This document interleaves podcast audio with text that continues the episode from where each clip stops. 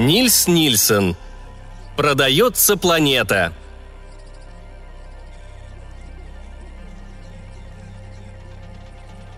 «Ни одной планеты», – пробасил Тимо Шо, поднимая свое широкое розовое лицо от окуляров радароскопа. «Ни одной, хотя бы малюсенькой планеты около Бетельгейза». Голос ирландца выдавал его раздражение, а ведь он слыл одним из лучших игроков в покер по эту сторону Сатурна. Но они вложили в это маленькое предприятие изрядную сумму денег и четыре года своей жизни – Черноволосый итальянец Маджо Фарлини оторвался от антигравитационной установки, сверкнули по-детски голубые глаза. «Точно? Ты уверен?» Тим ухмыльнулся. «Так же уверен, как в том, что бабка Анжела была команческой скво в каком-нибудь медвежьем углу забытого богом края Нью-Мексико», Квартеронец Анджело Дель Норте, старший из членов команды космического корабля «Погремушка», идущего курсом на красного гиганта, известного под именем Бетельгейза, промолчал – как обычно. Ничто в его темно-желтом лошадином лице не говорило о том, что он слышал оскорбление. Он хорошо знал, сколько самообладания нужно, чтобы выдержать четыре года в этом летающем термосе. А быстрее до Бетельгейза и обратно не пройдешь на такой старой посудине, скорость которой всего-то в несколько раз превышает световую. «Посмотри еще раз», – предложил четвертый член экипажа, немец Эгги Керл. Он задумчиво склонился на свой круглый живот – в космическом корабле с мационом скверно, только карты, сои да еда. «Сколько мне можно смотреть?» Хотя Тим возглавлял маленький международный отряд разведчиков космоса, он хуже других владел собой. «Уже который день кружим, и хоть бы намек на планету. Пустой номер. 600 световых лет и 10 миллионов долларов за каждую открытую планету. Да только где они?» Он свирепо оглядел своих товарищей. Его злили их апатичные лица. Все его злило. Осточертевшие консервы, затекающие мышцы, зубная боль сэкономили на пломбах. Конечно, разведчик, будь то на Земле или в космосе, должен идти на риск, но не до бесконечности. Пылкий ирландский нрав искал выхода. С минуту царила тишина, все думали о долгом унылом пути домой. Через огромные иллюминаторы они видели Бетельгейзе, огромное облако пылающего газа в черной бездне с левого борта – Светомагнитные моторы погремушки работали в четверть мощности. Корабль, описывая огромный эллипс, завершал четвертый облет Исполинского солнца. С мелодичным гудением ракета падала в безбрежное пространство, а справа, далеко-далеко, мерцала во тьме едва заметная искорка – родное солнце. Погремушка была снаряжена Панамской космической торговой компанией – одним из тех международных картелей, которых расплодилось видимо-невидимо после того, как 20 лет назад, в 2078 году, была открыта парная относительность и стало, наконец, возможным летать с надсветовой скоростью. Земной капитал получил возможность распространить свою деятельность на соседние звезды, ведь все планеты Солнечной системы давно уже были превращены в доходные филиалы Земли. Соблазненные царским вознаграждением за каждую новую планету, четыре авантюриста вызвались вести погремушку к Бетельгейзе. И вот они у цели, после 730 нелегких дней среди опасностей космоса, метеоров, магнитных бурь, жестких излучений, нервы на пределе, и только новая планетная система может принести им разрядку. А Бетельгейзе оказалась одинокой багровой звездой, заброшенным маяком в невообразимом океане, старой девой, из пылающего чрева которой не вышло ни одной планеты – даже в спокойных карих глазах Анжела угадывалось разочарование. «Смотри, смотри! У меня уже глаза лопаются!» Тим сжал кулаки, но остыл под холодным взглядом немца. Он сердито подошел к электронному мозгу, чтобы вложить перфокарту с заданием на обратный путь. «Двести световых лет одолели, и хоть бы одна планета в награду!» Керл пожал плечами и наклонил свое одутловатое лицо над окулярами радароскопа. Анджела и Маджо медленно подошли к Керлу – Тим презрительно фыркнул. Еще надеются болваны. На что? Анжела посмотрел над головой Керла на море красного пламени с левого борта. Миллиарды лет звезда источает в пустоту чудовищную энергию, но ни одна планета не купается в ее животворных лучах. Почему? В Анжела говорила индейская кровь. Для него солнце было почти богом, и он недоумевал, почему нет никого, кто поклонялся бы этому исполинскому красному богу, Почему под сенью его необъятных огненных крыльев не рождаются, не живут и не умирают народы? «Планета впереди. 30 градусов влево», – раздельно произнес Керл. «Что?» Одним прыжком Тимо Шо очутился возле него. «Это исключено!» Я увидел бы любое небесное тело с радиусом от 10 миль». Керл неторопливо выпрямился. «Убедись». Тим прильнул к окуляру и надолго замер. Наконец поднял голову и потер припухшие веки. «Верно. Атмосфера, моря, облака. Все. Но как я мог ее прозевать?» Он виновато посмотрел на товарищей. Но им было не до его переживаний. Они приникли к телескопу и видели маленький серебристый диск, переливающуюся росинку в черной бездне, живое лицо планеты. До нее еще далеко, она не больше монеты. Но это, несомненно, планета. И даже с атмосферой. Драгоценная, да что там, бесценная находка. «Десять миллионов долларов», – благоговейно прошептал Маджо. Остальные кивнули. Усталость и досаду словно рукой сняло. Губы их сделались жесткими и узкими, как у охотника при виде добычи. Теперь только пройти вблизи планеты, чтобы приборы сделали положенные замеры и анализы. Воздух, вода, сила тяготения, масса, минеральный состав. Затем можно возвращаться домой за заслуженной наградой, а целые эскадрильи ракет с Земли отправятся умиротворять новую колонию нервным газом и вирусом кори, чтобы можно было без помех добывать драгоценные камни и редкие металлы. И через 10 лет Панамская космическая сможет выплатить своим акционерам славную прибыль. Погремушка изменила курс и пошла прямо на планету. Судя по визуальному пеленгу, до нее оставался не один миллион миль.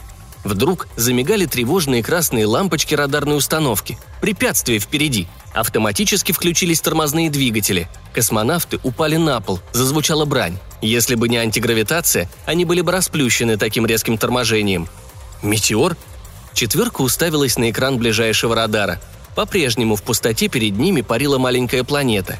Она стала чуть покрупнее, но расстояние все еще огромное. И больше ничего не видно. «Разрази меня гром!» У Тима отвалилась нижняя челюсть. За ним и остальные поняли. Радар реагировал на планету. Это с ней они едва не столкнулись. Но в таком случае... «До нее каких-нибудь сто сажений», – прошептала Анжела. «И эти размеры не кажущиеся, а истинные». «Десять метров в поперечнике». Керл уже стоял у приборов. «Точнее, десять целых два десятых метра», – добавил он с немецкой пунктуальностью – «О, Господи!» – простонал Тим. «Поглядите на эти кристаллики. Это же города, чтобы мне провалиться. Эти белые ленты – дороги. А эти прямоугольнички, конечно, возделанные поля. И все это величиной от силы... от силы...» Он онемел от изумления. Если размеры городов относятся к размерам планеты так же, как на Земле, Керл быстро произвел расчет. Тогда рост ее обитателей не больше двух тысячных миллиметра – он посмотрел на своих товарищей. В его холодных голубых глазах появилось что-то похожее на юмор. «Иначе говоря, они как бациллы, тифозные, туберкулезные, холерные». «Ты хочешь сказать, планета населена тифозными бациллами?» Покрытый синеватой щетиной подбородок Маджио дрожал мелкой дрожью. «Не совсем так», Керл рассмеялся. «Разве бациллы строят города, возделывают поля? И вообще, проблема эта представляет лишь теоретический интерес, потому что потому что эта карликовая планета гроша ломаного не стоит!» – воскликнул Тим, приходя в себя. «Не стоит для нас!» Анджело смотрел на крохотную планету, безмятежно вращающуюся перед погремушкой. Голубая пушинка, затейливая игрушка мироздания. «Знаешь...» Тим хотел сказать невозмутимому квартеронцу что-то резкое, но его кислое лицо вдруг повеселело. «Конечно, космическая торговая нам ничего не даст за планету 10 метров в диаметре – но что вы скажете насчет Лондонского астрофизического музея?» «Верно», — обрадовался Маджо. «Настоящая обитаемая планета под стеклом. Это ж сенсация! Народ повалит валом. Музей охотно раскошелится на 10 миллионов за такую штуку». «Скафандры! Живо!» Тим уже отдавал команды. Глаза его стали жесткими. «Одевайтесь! Возьмем ее магнитным краном. Водная цистерна номер два пуста. Поместим ее туда. Цистерна герметичная, за атмосферу можно не бояться. Он схватил свой гермошлем. «Точно!» Снова послышался тихий, бесстрастный смех Керла. «Ты не так уж глуп, Тим, верно?» «Десять миллионов!» – ликовал Маджо. «Если мы доставим этих бацилл живьем!» Они пулей выскочили из переходной камеры, двигаясь с помощью кислородных пистолетов. Методичный Керл держал под мышкой микроскоп. Замыкающим был молчаливый Анжела. «Миллиарды», – думал он, испытывая непонятный ужас. Может быть, на этой планете живут миллиарды людей. Матери в эту минуту вытирают мокрые носы своих отпрысков, мужчины ведут корабли через океан. И вдруг странные силуэты в небе, загадочные сияния, космические демоны, божественные десницы. Четверка в громоздких скафандрах подлетела к планете, окружила ее. Тени космонавтов пали на горы, затмили океаны. Они протягивали руки к планете, показывали на нее друг другу, переговаривались в шлемофонах. «Дюймовочка!» – рассмеялся Маджо. «Планета Дюймовочка!» Между их халчными руками, следуя по своей орбите вокруг Красного Солнца, парила младшая сестричка из полинов космоса. И это был не лишенный атмосферы безжизненный астероид, не скованный холодом камень, окруженная слабо светящимся кольцом царственной диадемы атмосферы, летела в космосе планета.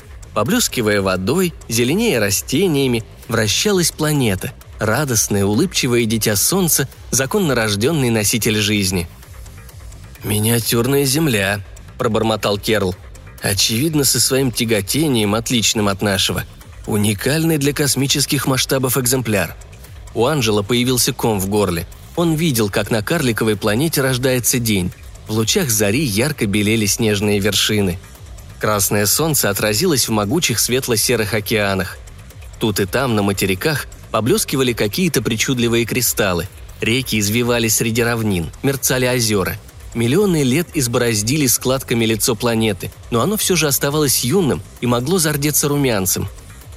«Оставим ее». Суеверный индейский страх победил алчность. «Она принадлежит им. Это люди.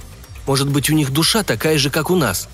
«Душа?» – фыркнул Тим. «Вот именно. Бациллы с душой, подумаешь. Это только повышает цену. Я пошел за магнитным краном и он понесся обратно к кораблю, стальной корпус которого переливался красными бликами в свете гигантской звезды. От кислородного пистолета протянулся длинный белый след. «Города кишат живностью», Керл рассматривал планету в свой микроскоп. «Черные точечки. Явно испуганы. Очевидно, там паника. Они видят нас в своем небе». Он наводил микроскоп то на одну, то на другую точку. Он видел корабли, малюсенькие чешуйки – под линзой проходили облака, леса, и будто в капле воды на предметном стекле что-то живое копошилось, преследовало, боролось, жило, умирало. Малюсенькая серебристая планета мирно шла по своей орбите. Они видели ее вращение. С невозмутимостью подлинного исследователя Керл наблюдал, как закачалась и рассыпалась одна из гор. Он рассмеялся. «Наша масса влияет на вращение планеты. У них начались землетрясения. А что будет, когда мы ее совсем остановим? Тогда погибнут миллионы». Подлетел Тим, волоча за собой кабель магнитного крана. «Захватим ее за магнитные полюса!» Он пронесся, словно пловец, через темную пустоту вокруг планеты и нырнул вниз, мифическое создание из мира исполинов. «Поглядите на него!» – ухмыльнулся Маджо. «Интересно, что сейчас представляется этим бациллом? У них теперь есть чем пугать непослушных детей. Ложитесь спать, дети, не то Тим Ошо заберет вас!» Керл рассмеялся. «Я их вижу. Голос его напряженно звенел. «Вон как засуетились! Мы им, наверное, кажемся архангелами с огненными мечами!» «Ха!» От смеха Тим выпустил кабель. «Это ты здорово придумал, архангелы! Первый и последний раз в жизни нам представляется возможность изобразить архангела Михаила!» Мысль об этом их опьянила. Космические боги. Они взяли друг друга за руки. Даже Анжела поддался общему порыву включили кислородные пистолеты и закружились в буйном хороводе вокруг планеты. Быстрее, быстрее! Они кричали, гикали, хохотали. Это был поистине гомерический хохот. Они чувствовали себя великанами, достающими головой до звезд. От их прыжков в атмосфере планеты рождались циклоны, и темные воронки в облачном покрове проносились над кораблями, берегами, городами, производя страшнейшее опустошение. Каждый прыжок стоил жизни десяткам тысяч обитателей дюймовочки. «Хватит!» Довольно!» Анжела вышел из круга. Он вспомнил давно слышанные слова, как бабушка, показывая на звезды над их горемычной деревушкой, дрожащим старческим голосом говорила. «Каждая звезда — это один из ангелов Господних Анжела». Крохотная планета миллионы лет отважно летела сквозь мрак колодцев вечности. Полярное сияние трепетало над полюсами, тучи орошали землю ливнями — Расправив серебристые крылья, планета рождала жизнь и как могла охраняла ее. «Не делайте этого!» – простонал Анджело в шлемофон. «Разве вы не видите? Она священна! Она – луч света, что падает в двери жизни. Если мы ее украдем, нас постигнет суровая кара. Может быть, и к нашей планете когда-нибудь прилетят вот так, как мы прилетели к дюймовочке». Ответом ему был дружный смех. «Переживать из-за каких-то микробов», — хохотал Тим. «Из-за щепотки праха на ладони. Для этого надо быть полным индейцем». Он поймал рукой скобы магнитного крана. «Глядите, вот как добывают 10 миллионов долларов». Он спикировал на карликовую планету. Клешни крана были словно разверстая пасть дракона. Крепкий кабель натянулся. Беззвучно взвизгнула сталь. Погремушка мчалась к земле. Блестящее зернышко, за которым тянулся в космосе тусклый след. Обгоняя время, они тигриным прыжком превозмогали космическую бездну. Летели победители. В грузовом отсеке корабля висела дюймовочка, плененная синяя птица с перебитыми крыльями. Правда, Керл и Тим бережно обращались с драгоценной добычей. Включили антигравитационные генераторы и создали поле невесомости во второй цистерне, где будто редкостная калибри в клетке парила карликовая планета. Накачали туда кислород, углекислый газ, аргон, водяные пары, чтобы они могли дышать. Установили даже искусственное солнце – Словом, сделали все, чего не жали ради 10 миллионов долларов. И им удалось уберечь от поголовного вымирания крупинки или бациллы или черные точки, то, что было видно в микроскоп, уберечь миллионы обитателей планеты, которые пережили потопы и циклоны, когда кран грубо остановил вращение дюймовочки, и маленькие кристаллы заволокло клубами красного дыма, и ожили вулканы в миниатюрных грозных извержениях. Космическая катастрофа на ладони – Обратный путь оказался вовсе не таким уж скучным. Они провели немало увлекательных часов во второй цистерне, вооруженные микроскопом и лупами. Тонкими пинцетами подбирали копошащиеся живые крупинки и клали их на освещенное белой лампочкой предметное стекло. «Это будет почище блажиного цирка», — приговаривал Тим, добродушно смеясь. «Глянь, как мечется. Миллиметр в час. Им не вдомек, что происходит. Они не способны даже представить себе, что есть такие суперсущества, как мы». «Идеальный объект для опытов с наследственностью», – деловито заметил Керл. «Размножаются по меньшей мере так же быстро, как банановые мушки. У них должна быть совсем другая мера времени, чем у нас. Вероятно, наш час для них целый год. Представляете себе, что это означает для исследователя? Можно целому народу привить рак, изолировать его в спичечной коробке и наблюдать несколько поколений. Сопротивляемость, распространение болезни, смертность. «Может, не стоит продавать дюймовочку астрофизическому музею?» – задумчиво сказал Маджо. «Лучше устроим питомник и будем продавать их оптом, а? Тысяча долларов за миллион. Предположим, они размножаются со скоростью 10 миллионов в сутки. И никаких расходов на кормление и уход – Знай себе, собирай с дюймовочки урожай. По 10 тысяч в день». Тим хлопнул себя по ляжке. «А сколько возможных применений? Миллион. Для школ, наглядное пособие. 10 миллионов для военных игр, которыми развлекаются полководцы. Могут заселить целую искусственную планету и проверить, что будет в случае атомной войны. А если их можно обучить, чтобы работали в микроаппаратуре космических кораблей, это будет куда дешевле транзисторов», Керл поднес свою лупу к планете. «Смотрите, они уже восстанавливают разрушенные города. Видно, как меняется форма кристалликов. Да, живучее племя». Он усмехнулся. «Слушайте, Маджу осенила новая идея. Их можно еще сажать по нескольку тысяч в стекляшки в серьгах. Вот будет женщинам о чем потолковать, как соберутся. Брошка, а внутри копошится эта мелюзга». Да, немало повеселились четыре приятеля, разглядывая дюймовочку – они строили воздушные замки и предвкушали, как будут загребать неслыханные деньги. Наперед основали новую фирму – «Синдикат Дюймовочка». Один лишь Анжела молчал. Он глядел на голубую планету, которая невесомым мыльным пузырем парила в цистерне номер два, глядел на опустошенные континенты и уничтоженные пожаром города с расходящимися из центра лучами новых улиц, и представлял себе, как миллионы живых созданий смотрят в беззвездное пространство вокруг планеты, замкнутое в ржавых стенах второй цистерны.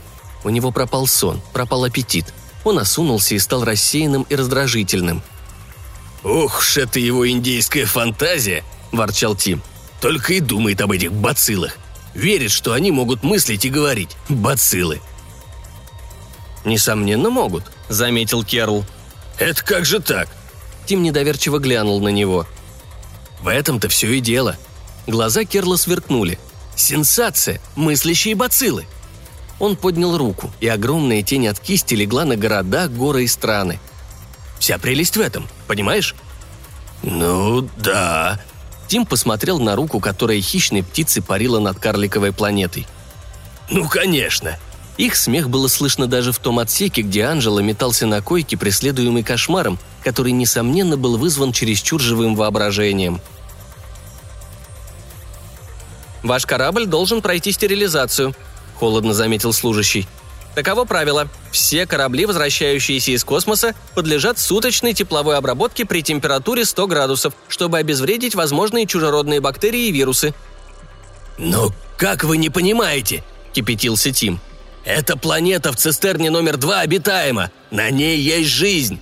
«Особого рода микроскопические существа», – пояснил Керл. «Ростом около двух тысячных миллиметра. Уникальное племя, чрезвычайно подходит для научных экспериментов. «Планета?» – сухо произнес служащий. «Этот минеральный образец, этот, хм, астероид, который вы доставили?» «Настоящая живая планета», – заверил его Маджо. «Мы сами видели, как она вращалась вокруг Бетельгейза. Полярное сияние, облака и все такое прочее». Панамский межпланетный космодром. За окнами космопорта, весь в оспинах от метеоритов, высится корпус погремушки, только что завершивший самый далекий космический рейс в истории человечества – Техники уже подали в люк огромный электрический теплонагнетатель, чтобы произвести предписанную законом стерилизацию. Тим, Керл и Маджо изо всех сил старались отстоять интересы синдиката «Дюймовочка». Какой там? Разве способен тупой чинуша осмыслить такую великолепную идею? «Можете говорить, что хотите», – строго сказал служащий. «Про целые народы в капле воды, про микролюдей по тысяче долларов за миллион человек». Он постучал пальцем по своду инструкций. Закон есть закон. Мы не можем рисковать. Не можем выпускать этих... Хм, бацилл на нашей планете. Это было бы безответственно, господа. Безответственно. Они протестовали, они размахивали руками и повышали голос, и даже не заметили, как скорая помощь потихоньку увезла Анжела, который что-то бормотал про голубых ангелов и бедную украденную птицу. Басовито загудел теплонагнетатель. Волны обжигающего воздуха ворвались в корпус погремушки и потекли из отсека в отсек. Три космонавта смолкли. Против факта не пойдешь. Служащий захлопнул свод правил и проводил их взглядом, качая головой. Приступ космического помешательства, не иначе. Все эти космонавты, как вернуться из рейса, переживают своего рода кризис. Что говорить, нелегко служить контролером на Панамском межпланетном космодроме. Возле своего корабля тройка задержалась. Глядя на отсек с водяной цистерной, они прислушались к низкому гудению теплонагнетателя, пытаясь уловить. Что? Крики? Рев пламени, пожирающего города? Кипение океанов? «Есть же бестолковые люди!» – от души возмутился Маджо. «Да уж», – буркнул Тим. «Мы могли заработать миллионы. Понимаете? Миллионы!» «Мы были для них все равно, что боги», – мечтательно произнес Керл. «И вдруг, пожалуйста, стерилизация. 20 лет спустя один из чиновников нашел в Пагаузе космической торговой компании какой-то огромный круглый камень. Он осторожно навел справки и выяснил, что этот кусок породы никого не интересует. Космонавты вечно тащили на Землю метеоры в качестве сувениров. Тогда чиновник велел водителю автокрана после работы вывести камень за город. Он знал, что из метеоров получаются очень красивые плитки. Взорвал камень динамитом и соорудил из осколков великолепный ансамбль у себя в саду – и когда клумбы запестрели цветами, он частенько приходил с женой полюбоваться своим сооружением. «Подумать только!» – приговаривал он всякий раз. «Получить декоративный камень, который привезли за 300 световых лет от самой Бетельгейзе, за каких-нибудь 10 долларов!»